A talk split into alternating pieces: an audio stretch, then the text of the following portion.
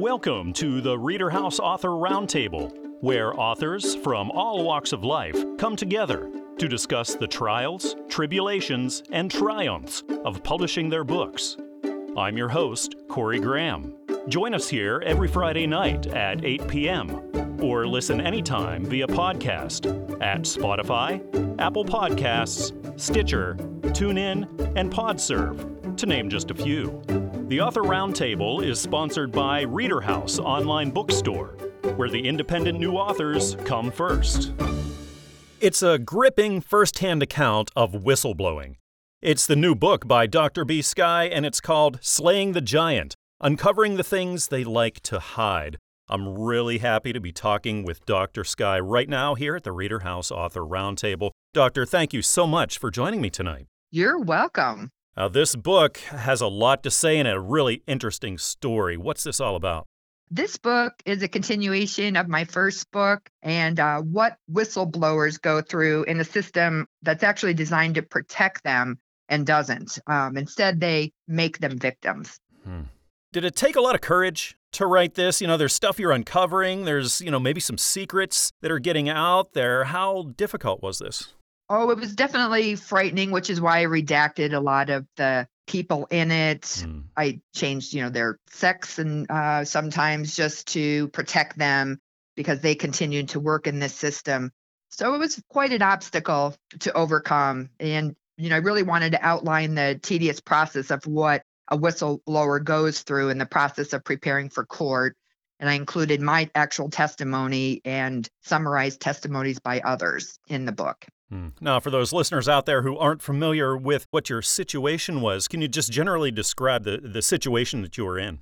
I was actually an opioid safety champion for the large healthcare system for about 15 years. And it was about my battle to actually save lives of patients that were not using opioids correctly. And many of them, unfortunately, unintentionally overdosed and some died. Mm-hmm. And I actually worked in a, an environment where politicians often got involved and pressured people in positions of power to give opioids back to patients who were not doing the right things with them just to make them happy. They actually chose patient satisfaction over patient safety. And it was very difficult to address these people in power. I could not disclose anything in the medical records to politicians mm. or even to leaders that weren't actually involved in the patient care. So it was very difficult because of the HIPAA law that prevents us from disclosing any patient information. So I could not defend myself in that environment. It took me actually going to court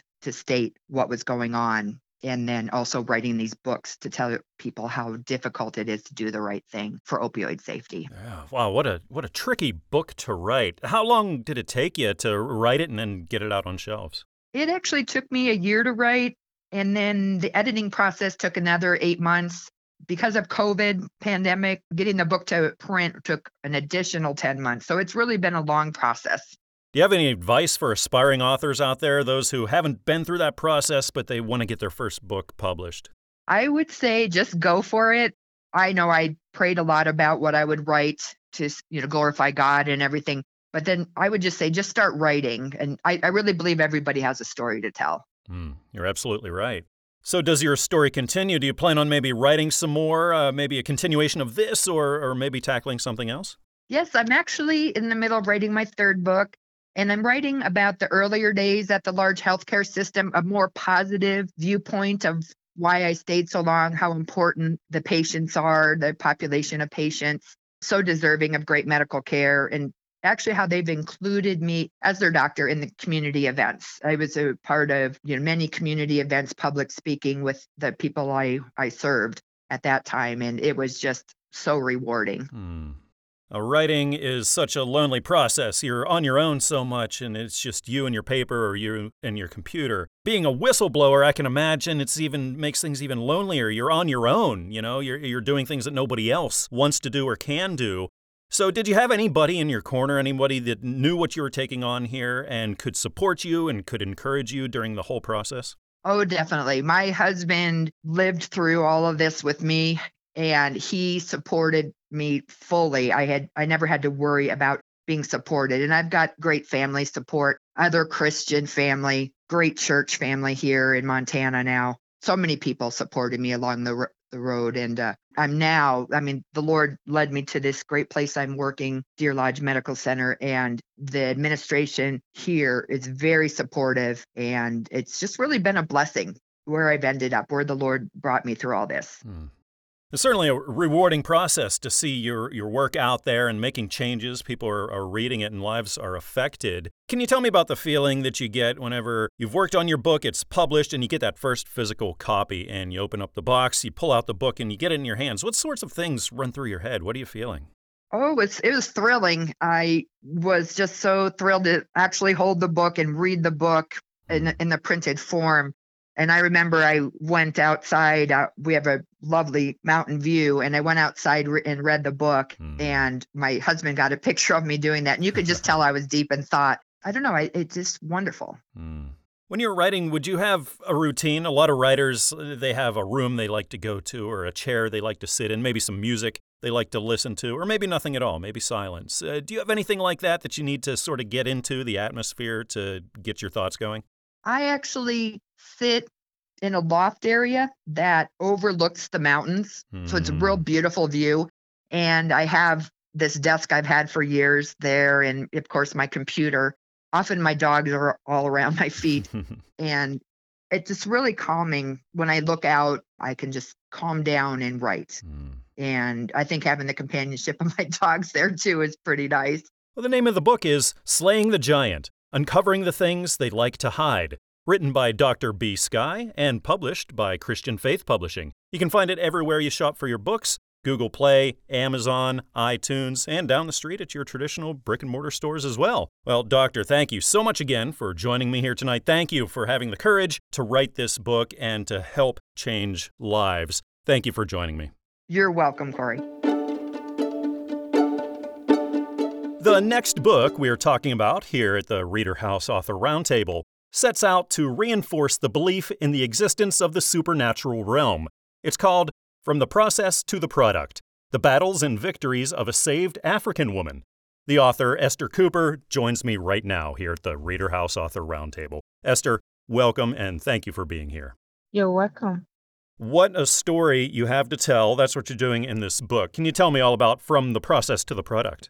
Yeah, my story actually started when I gave my life to Christ when I gave my life to Christ, He just took away the depression, the anxiety. And that's how my journey started. And He gave me opportunities to go to Bible school. While at the Bible school, I was trying to build my spiritual life. But one day while praying, a poisonous snake was right there at my knee. Hmm.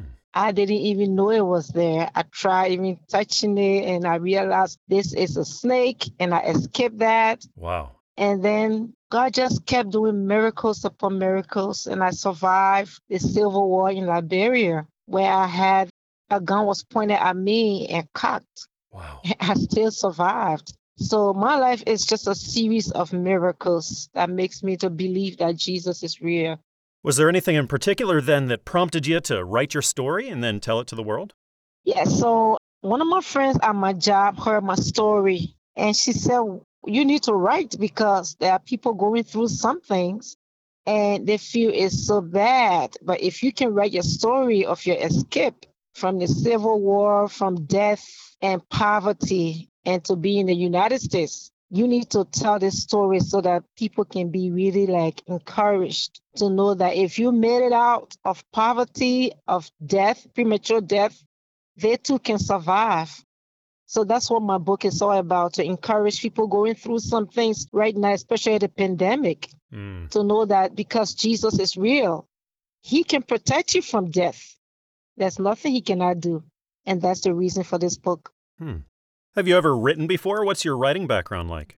So I wrote a track before, it was more like a gospel track about salvation, but this is really my first major book, and I'm looking forward to doing more. Wow, that's fantastic. Congratulations on getting that first book out there. It's such a big milestone. How's it feel now that you can look in the mirror and say, wow, I'm a published author now? I really feel great. And Mhm. thank you because if not for Christian Faith Publishing, I wouldn't have been able to make it. And I'm excited that because of you, God first, and because of you, I'm now an author. Thank you, Christian Faith Publishing. Mm. I appreciate you very much. Yeah, they're fantastic publishers. How long did it take to write this book and then get it published? I used to, I had a lot of manuscripts, but I was like, you know, life kept getting in the way. So it was until 2019 when my friend heard my story and said, What are you doing? You need to write. And at that moment, I felt like the Holy Spirit was saying, It's time. So I just got it together and started writing. I started acting because. God used my friend at a job to tell me, You need to write. And that's when it was really like, it hit me that this is the time. Hmm. Would you say this was an easy thing for you to write, or were there a lot of challenges? Yes, there were a lot of challenges. One of them was the TV. I had to literally cut my TV off, take my attendance somewhere else. And as I was writing, especially about the gun being pointed at me during the Civil War, I didn't almost finish the story. I just stopped halfway. Wow. But thanks to Justin, he was like, So what happened next? And I realized that, oh, yes, God really delivered us that night because the ECOWAS, the ECOMOG was a bunch of soldiers from different African countries. They came to Liberia and they came to our street just when we were about to be killed. They wanted to really just kill us that, that night. And that was how I ended the story. At first, I didn't want to finish it. He said, We need to finish it up. And I realized, yes, I was leaving out the deliverance part, how God used those soldiers to come to our rescue when we are about to be killed. Wow. So those were the challenges. I was at a point like Mm. not finishing the story, but then I was able to finish the story. Wow, I'm glad you did. So, I imagine you've learned quite a bit in this whole process. Do you have words of advice now for aspiring authors who want to write their first book as well? yes, just that. Procrastination will always come your way, but just start. Hmm. Write your book. You could save somebody's life. Write your story because we overcome by our testimony according to Revelation 12 11. That's how you overcome Satan, is to write your story. Let somebody read your story. You could save somebody by your story. So that's my advice to any aspiring author. And remember, Christian Faith Publishing is there. They will help you every step of the way. It's not difficult. You just need to start. Now, you said you're writing again, looking forward to publishing more books. Now, this next one, do you plan on having it more along the same lines as this one, or are you exploring other themes? Yeah, it's along the same line. I mean, I have so many experiences. Hmm. Yeah, I'm going to be going deeper into some experiences that I had in Nigeria when I was doing my grad study. You know, it's almost like my Halloween story. I went into a lot of experiences. So I'm going to be bringing that out to let people know that just as God is real, Satan is real. So we need to stay prayed up. That's my next book. Oh, Esther, thank you for using your experiences and your truly significant life to help others, to inspire others to believe in the existence of God. The name of the book is From the Process to the Product The Battles and Victories of a Saved African Woman, written by Esther Cooper and published by Christian Faith Publishing. You can find this everywhere you shop for your reading material Amazon, Barnes & Noble, iTunes, traditional brick and mortar stores as well. Esther, thanks again for coming by the show. I had a very nice time chatting with you tonight.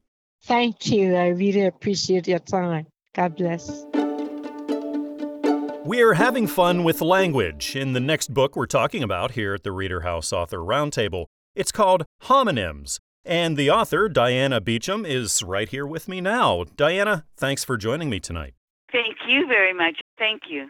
You're very welcome. It's fantastic to have you here. This book seems really unique and like a lot of fun, too. Homonyms. Can you tell me about it? I was working, I, I would have a friend that came over from Germany when she was six years old and said she had trouble with bear. And I asked her which one, and she said, all of them. Hmm. And I remember thinking that I had had friends that had all throughout different words that gave them trouble. And I just started thinking about there should be a way to get all this together to make it easier on people. Hmm. And so I started writing it down. Did you have a certain target audience that you were writing for? No, really, it was starting out for adults. So anybody learning English as a second language or as smaller children, because a lot of this was in grade school. So smaller, younger children. Hmm. What's your writing background like? Have you written before or been published before? No, no, no. Oh, well, no, no. In high school, we had, I had a little poem that they published in the school paper, but that was it. Hmm. Well, congratulations on getting your first book published. It's quite a milestone in life. So many people say they want to write a book someday and never get around to it, and you've done it now. So, how does it feel to know that you're a published author? Oh, it really hasn't really sunk in yet. I'm still giddy about it. so, do you plan on writing more? Well, yes, but I haven't really decided on what the next book's going to be about. But I would like to, yes. Did this take you a long time? About how long were you working on writing it and then getting it published? Oh, well, I'd start on it and then something would happen where I would set it down and not be able to get back to it till later. And then moving and everything would be everywhere. So it, it took me about 34 years to get it complete and sent it in. Was the process easy or were there challenges along the way of, of writing it and especially the publishing process because there's a lot of hoops you got to jump through? Yeah, there was some problems and and I would get through it so they finally said yes to this one. I don't know how many I had sent before, but it, it was a few. Do you have advice now for aspiring authors that want to get their first one out there too? Keep trying. Just keep trying. You know what you want to have go forward, so just keep trying. Hmm. Keep trying. Obviously, you're passionate about language, and often writers are avid readers. Uh, are you a big reader yourself? Yes, I am. Uh, what kinds of things do you like to read? Biographies, that kind of stuff, and history, that kind of stuff. Would you say that the more you read, then uh, the more confident you feel in writing, maybe the better that you're getting in writing? Yes. Yes, as a matter of fact, I do. Yes, I do. writing so much can be a lonesome process. It's a lot of fun, but you're by yourself all the time. And it really helps if people in your life know that you're doing this and you have some support and maybe some motivation and encouragement behind you. Did you have people in your life like that? Yes, sir, I did. People would ask me if they could come up like with a word or two and they give me something. And I said, okay, but when you start thinking about these words, you are going to be up all night with, aha, there's another word. One of my brothers said, yep, that has happened to him. so yeah. Had to watch out. It's a rabbit hole that you could be going right, down. That's right. That's right. the name of the book is Homonyms, written by Diana Beecham, published by Fulton Books. You can find it everywhere that you shop for your books at Amazon and Barnes & Noble, iTunes, Google Play, traditional brick and mortar stores too. Diana, thanks again for stopping by the show tonight. I had a really nice time chatting. I did too. Thank you for having me on.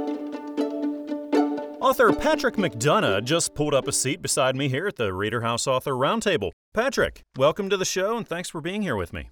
What's up? You got a new children's book out. It's called A Christmas Story for Barry. Can you tell me about it?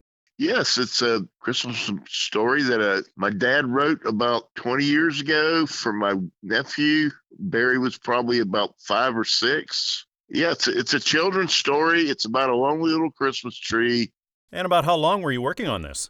I was working on getting it published uh, just in the last year and a half, and so this guy got it got it in print. Have you ever written or published a book before? No, this is strictly a, a family between my dad and my nephew, and so. Patrick, thank you so much for coming on the show. The name of the book is A Christmas Story for Barry. It's published by Christian Faith Publishing, written by Patrick McDonough. You can find it everywhere that you shop for your books on Amazon, Barnes & Noble, iTunes, and at your traditional brick and mortar stores as well. Patrick, thanks again for joining me. I had a nice time chatting. Well, have a good afternoon. I'm really excited right now here at the Reader House Author Roundtable to be joined by author Tiffany Biddick. She has a new book out called Floppy Feet. Tiffany, thank you so much for being here. Thank you, Corey. I appreciate the invitation. children's book, Floppy Feet. Can you tell me all about it? I can. This is a book that is near and dear to my heart because it has such a wonderful message. Floppy Feet is about a little bunny named Wilson that wants to be in the bunny race, but he's very clumsy because of his big floppy feet. While speaking with his mama, he gets the courage to join the race, and in the end of the book, learns to love all of himself, floppy feet, and everything. That is a great message. Yes. Where did the idea for this come from? Honestly, my sister in law, Amanda, told me she had this really great idea about a bunny who wants to be in the race. And I asked her if I could turn it into a book. She gave me her blessing, and we have floppy feet now. She loved the way it turned out. Is there anything special about the name Wilson? Honestly, no. it just came to me. I liked, and if you get the privilege to read the book, all the names are kind of old school, and I just liked that old school small town feel. And I thought Wilson fit perfectly. oh, I love it too. It's a great feel. Thank you. So, what's your writing background look like? Have, have you written before? Is this your first book? This is my first published piece. This has honestly been a dream of mine for a very long time. I believe Mm. I started writing when I was 10, um, a bit older than 10 now. So this is something that I've been working on for a long time, but I'm hoping that it won't be my only published piece. Oh, that'd be wonderful. Congratulations on getting the first one out there. It's such a huge milestone, like you were saying. How did it feel when you got that first book in your hands? Oh, I don't even know if I can describe it. my heart was soaring, my mind was going a thousand miles a minute. I was thrilled and ecstatic that something that I wrote is going to be out there in the world for people to enjoy and to share with their families. you said you were hoping that you could get more out there. Do you have anything in mind, or are you still kind of working on ideas? I am working on a second book. I hope that it receives just as much attention and love as Floppy Feet has. Now, something that's really unique about children's books is how important the illustrations are. They're a huge part of the story. You have to tell your story that you've written with words visually. Uh, what was that process like? Was it an easy one? How'd you go about it? Honestly, it was a little more difficult than I anticipated, but the illustrator with Fulton Books, he did a great job.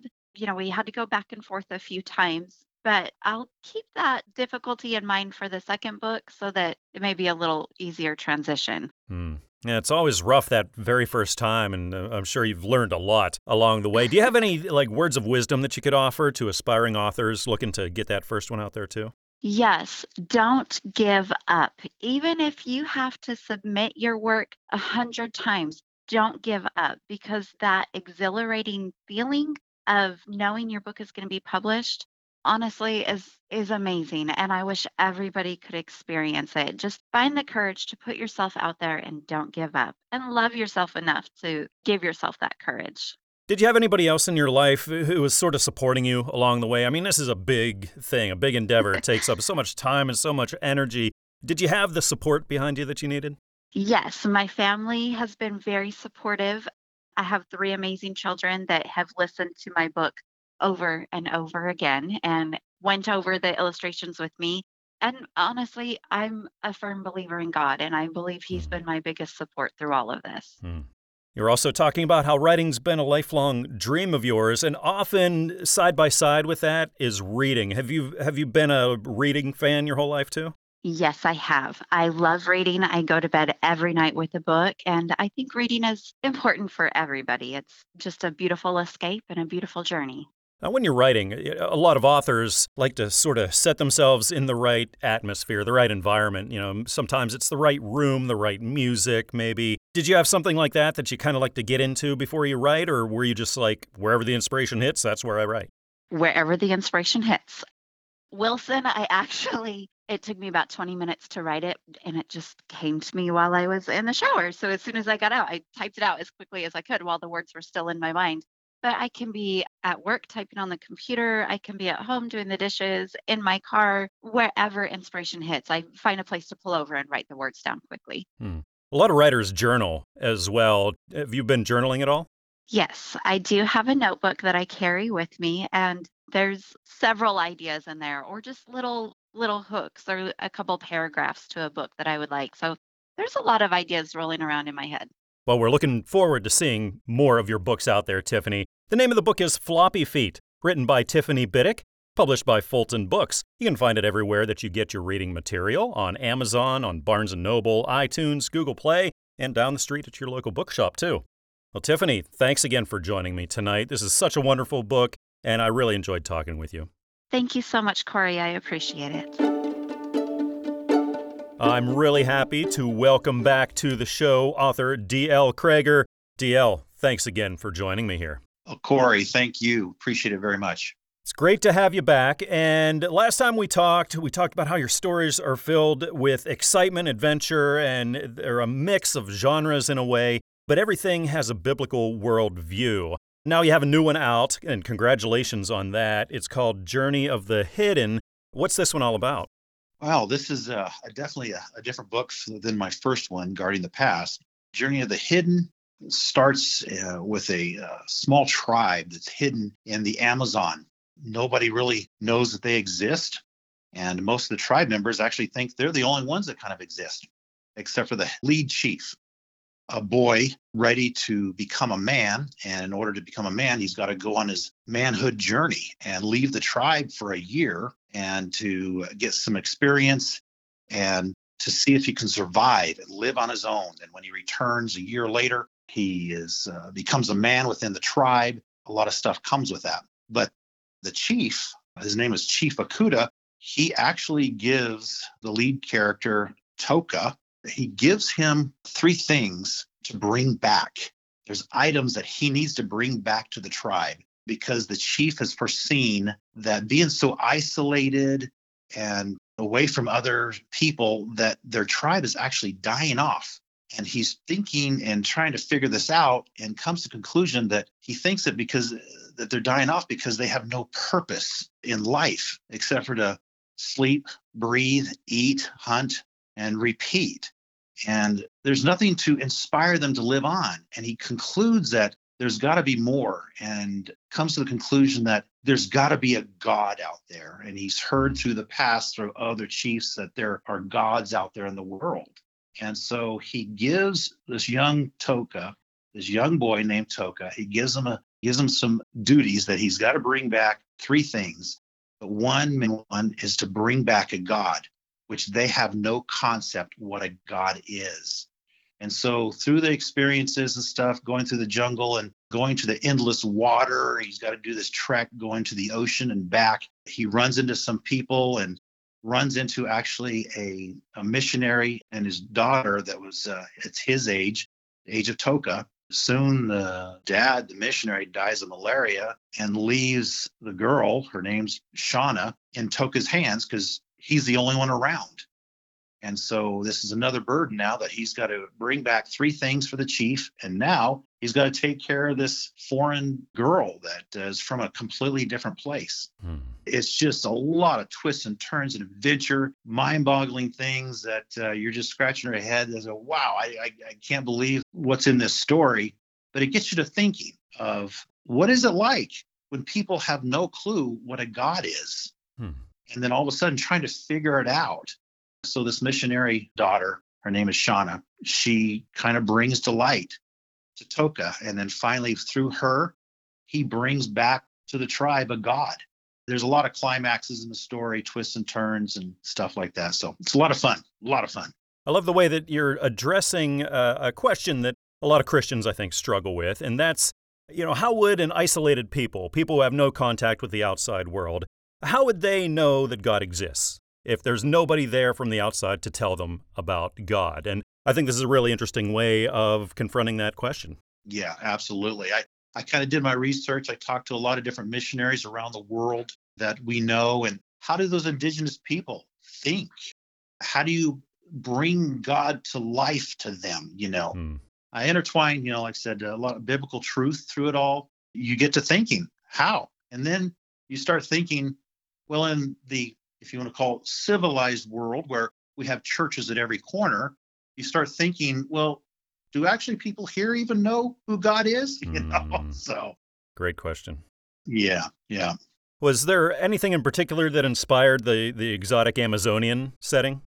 No, it's just you know, it's growing up, I've always had this thing of adventure, and the Amazon has always been on my mind. And then you go up into Central America, and you you know you go into the Aztecs and the Mayans, and I actually kind of blend that, you know, trying to the Aztec and Mayans are how they this tribe is actually a descendant of these tribes that seem to have disappeared, you know, long time ago, and they actually are this little tiny tribe now in the middle of nowhere hiding because it all started as they fled these little group of people fled their original people because the only gods that they knew were ones that wanted to sacrifice them you know and mm. cut their hearts out mm. you know so that's actually how this whole story started it's like you know trying to put together these these cultures that actually disappeared and then where are they now mm. Well, DL, this book just hit shelves. I imagine you're still kind of catching your breath and, and uh, going with it at this point. But do you have plans for more? Absolutely. My third book actually is being worked on right now. It's in its editing stage. It's uh, a continuation of my first book, Guarding the Past. Hmm. Uh, it's titled uh, Guarding the Past in a Warrior's Quiver and that should be out sometime in the middle of the summer. And then after that, I've already have uh, two books waiting on my desk, ready to give the publisher once we get past certain stages. So yeah, I'm working on a, another book right now that is actual finish up the trilogy of Guarding the Past of the first series, and then I'll start working on the, the second book for uh, Journey of the Hidden. So I'm staying busy. That's wonderful. I can't wait to see what comes out next. The name of this book is Journey of the Hidden, written by D.L. Crager Published by Christian Faith Publishing. You can find it everywhere you shop for your books on Amazon and Barnes & Noble, iTunes, down the street at your local bookshop as well. DL, thanks again for joining me. It was great having you back, and let's do this again for the next one. Ori, thank you so much. I appreciate it. I had a great time. Thank you. Right now, here at the Reader House Author Roundtable, I am joined by author Joanna Kona. Joanna, thank you so much for joining me here tonight. Oh, you're welcome. It's a pleasure. You've got a new children's book out right now. It's called Oliver and Friends Volume 1, a series of short stories teaching children biblical principles. Could you tell me all about it? Well, I was thinking about, I've been a teacher all my life, and I was thinking about biblical principles that children don't know, but they haven't been exposed to. And the first one I thought about was tithing. Hmm. So that started with the first story, which is teaching children how to tithe. And then from there, it moved into stories about goodness and kindness and honesty and living for God, all things that children can learn how to have lives that have great value and are pleasing to God. These all sound like really great principles that children need to hear. Why do you think they don't hear these things as much as other principles in the Bible? Well, for one thing, the books are practical. So in my teaching career, what, one of the things that I discovered was unless you make things practical, that things that uh, my students could take to their everyday life, it doesn't mean anything. Hmm. And I wanted to make the books written in such a way that children can bring these values not just into their lives, but into their families. And today, with social media and gaming and all the other things that go on, that's not practical. That's just an experience that fills up time. Mm. And I wanted something that rooted deeply into their hearts so that they could be an example, not just to the adults in their life, but also to other children. Mm. How wonderful. Have you uh, written before? What does your writing background look like? Well, I'm an English teacher, for one thing. Well, I, I imagine you've written a lot then. well, I did publish articles in um, a periodical called Spirituality and Physicality. That magazine is out of print. And I published some poetry, and I did some work for uh, my school uh, district where I worked on curriculum for students in English and also for some teachers. So I've had experience in writing. And it's just enough to make other people's lives easy and practical. Mm. Children's book, a big part of them is the illustrations. Oftentimes, they're a really mm-hmm. important part. You got to tell the story visually. Uh, how was that process like for you, getting the illustrations to line up with your overall vision? The illustrator is Kim Merritt, and she's very good at what she does. I sent her the manuscript, and then she would pick out areas where she thought the visual image would fit. And then she would send them to me and I would approve or disapprove. However, I approved of mostly everything. And I was really struck by the color and the Mm. vibrance of the work that she did. So I was very happy with that. Uh, publishing a book is a pretty big process. There's a lot of work involved. Do you have advice now for aspiring authors that want to go through that whole publishing thing for the first time? Well, what I would say is don't give up. Hmm. There were a few times where I was just ready to give it all up, and my husband kept saying, No, don't do that. It's going to work out because it can be very strenuous. But if you keep persevering, when you finally see the work finished, and when you know that it's going to affect other people's lives, go through all the processes. Don't give up editing. Don't give up submitting. Just stay with it, and it'll come true. Hmm. Great advice. Now, looking at Oliver and Friends, uh, how young of children do you think would would this book be for? Well, Oliver is nine, just going on 10. But I think it can be for younger children and even for children who are going into their teenage years. The thing about Oliver and Friends is that even though it's a children's book, I actually wrote it for the adults who read the books to children. Hmm. Because sometimes as adults, our hearts get tarnished. We get a little dusty inside. Hmm. And I was hoping also that when grandparents or aunts or uncles and parents read these to children, they would also be influenced and affected by the idea that maybe I should turn away from this sin, or maybe I should read my scriptures a little bit more, maybe I should tithe a little bit more so that their lives would be ignited as well. Now, of course, this is Oliver and Friends Volume 1. Uh, how far Mhm. into Volume 2 are you right now? Well, I have about 13 stories lined up. Oh, wow. We're waiting to see how volume one does, and then we'll start on volume two as soon as we can. Well, I wish you luck on that. We are looking forward to seeing more of these out in stores. The book's called Oliver and Friends Volume 1, a series of short stories teaching children biblical principles. Is written by Joanna Kona and published by Christian Faith Publishing. You can find it everywhere that you shop for your reading material Amazon, Barnes & Noble, iTunes, traditional brick and mortar stores as well. Joanna, thank you again for joining me here tonight. I had a really nice time talking with you. And I did too. Thank you very much, Corey. Right now, here at the Reader House Author Roundtable, I am joined by author Ashlyn Kozin. Ashlyn, thank you so much for being here with me tonight. Thank you for having me. This is very exciting. It's very exciting for me, too. I'm excited to be chatting with you. You've got a new book out right now. It's called Auntie's Little Girl. Uh, Can you tell me about it? Well, it's a children's book based on a poem I wrote for my niece. I think it was about, let's see, she was born April of 2019, and I wrote it in August of 2019. So, four months after she was born, I had only gotten to see her in person once in that time period, and I really missed her. So, I wrote the poem and then decided to turn it into a children's book so she could always have it with her and be reminded that I was always thinking of her. Oh, that's wonderful. Have you ever published a book before?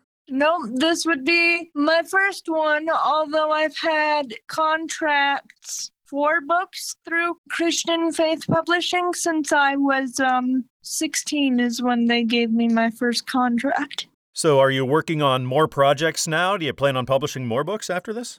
Yes, I am currently working on reviewing an edit they sent me a while ago. As we speak, that's what I was doing when you called me. are they poetry as well? Do you do prose? Do you explore other things? What kinds of other things are you writing? Well, this second book is in 2018. My best friend Carter Stuckey went on a two year mission in Canada to serve the Lord. And this book is a compilation of all of the emails and letters that we exchanged throughout those two years. Oh, wow. Did you have a certain age range of children in mind? Now, you wrote this, of course, you said for your niece, but when it comes to the book, what age of children do you think would get the most out of it? I want to say anywhere from infant to like possibly teenager, but let's go 10 years old.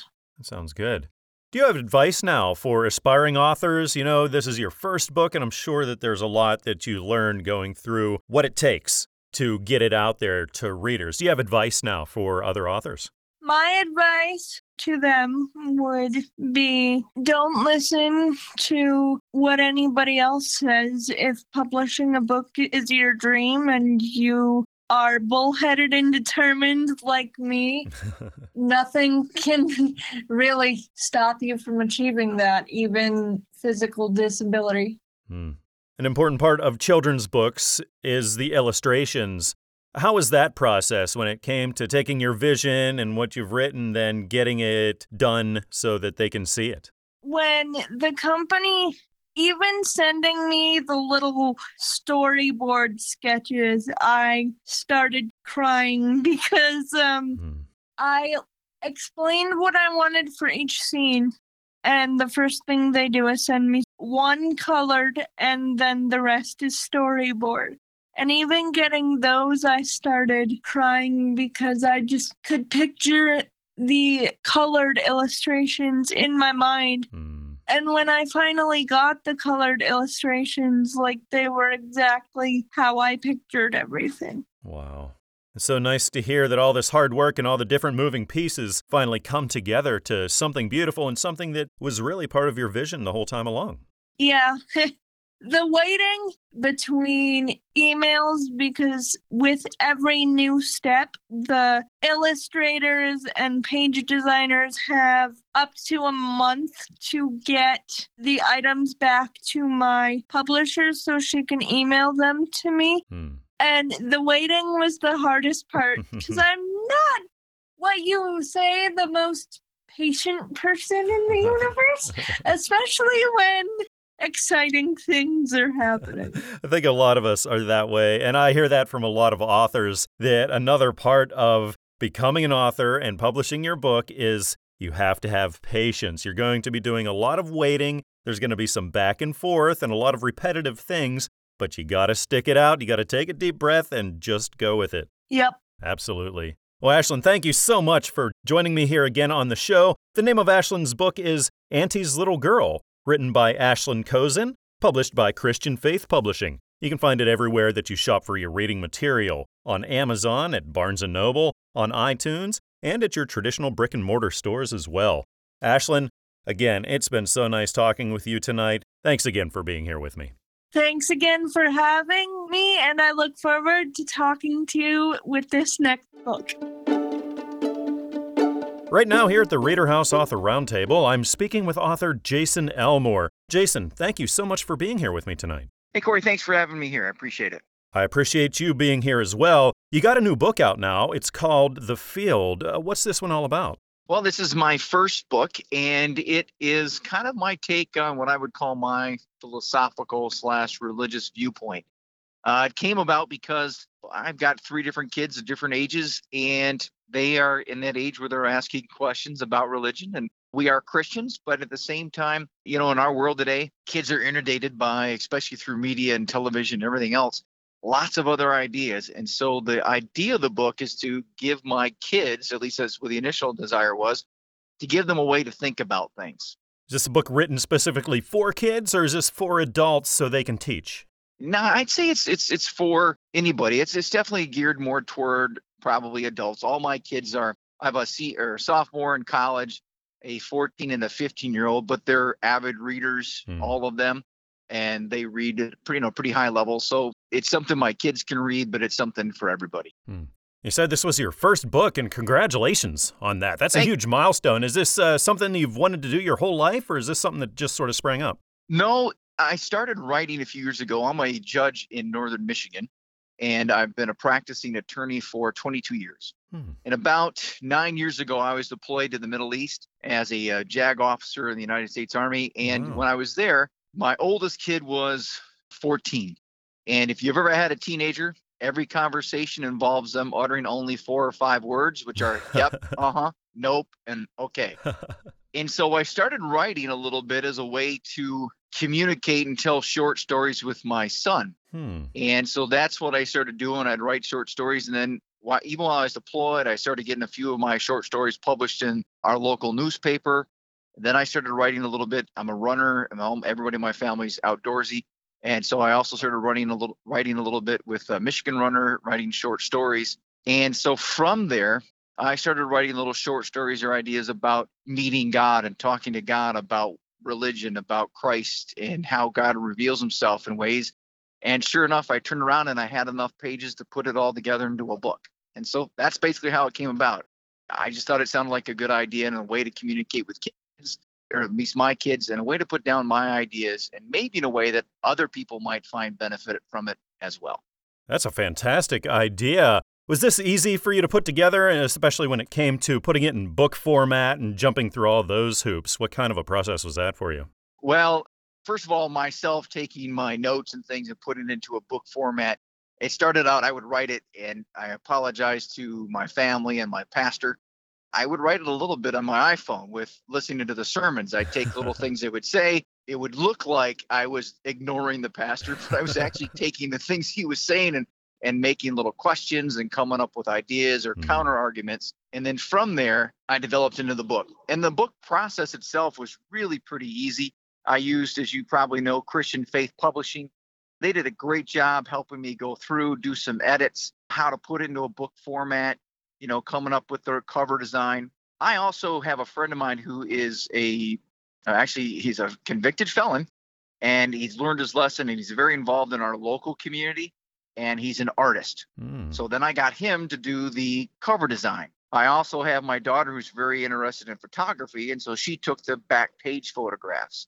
So putting it together, I tried to make it a thing that my kids and I got involved in. I also got somebody locally involved to do as again the cover design. But then Christian Faith Publishing did a great job in helping me go from my laptop to something I could hold in my hands and share with other people. Mm. What are the chances of getting more books out there in the future?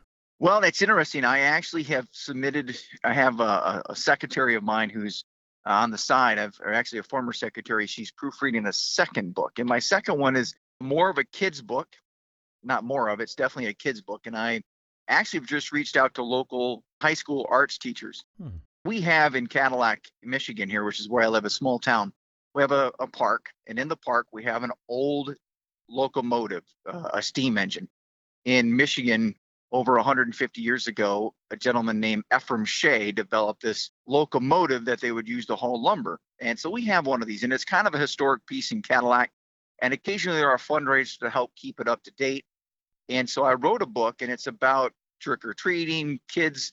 The train comes to life. It takes the kids through the cemetery. It's not scary, of course. Hmm. And there's a little bit of a climax that happens in the book. And so right now, the next one that I'm working on, I'm trying to get kids to help illustrate it because I want it to be an opportunity for kids to hone their art skills, be involved in something, and then hopefully take any profits I make and then donate all those back to the community to help keep the Shay restored and in a condition that everybody in the community can be a part of it.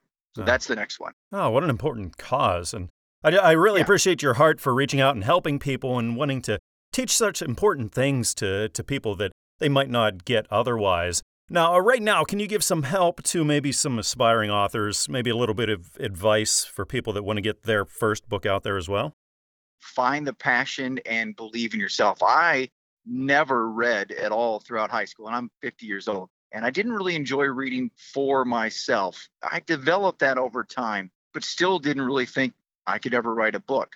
It was really that blessing of being deployed and the blessed opportunity that I saw and being able to find a way to talk to my, especially my teenager. And so I tell people keep their eye open, have faith in yourself, believe in yourself. And if you have that passion or drive, I think you generally have it for a reason and it's worth pursuing.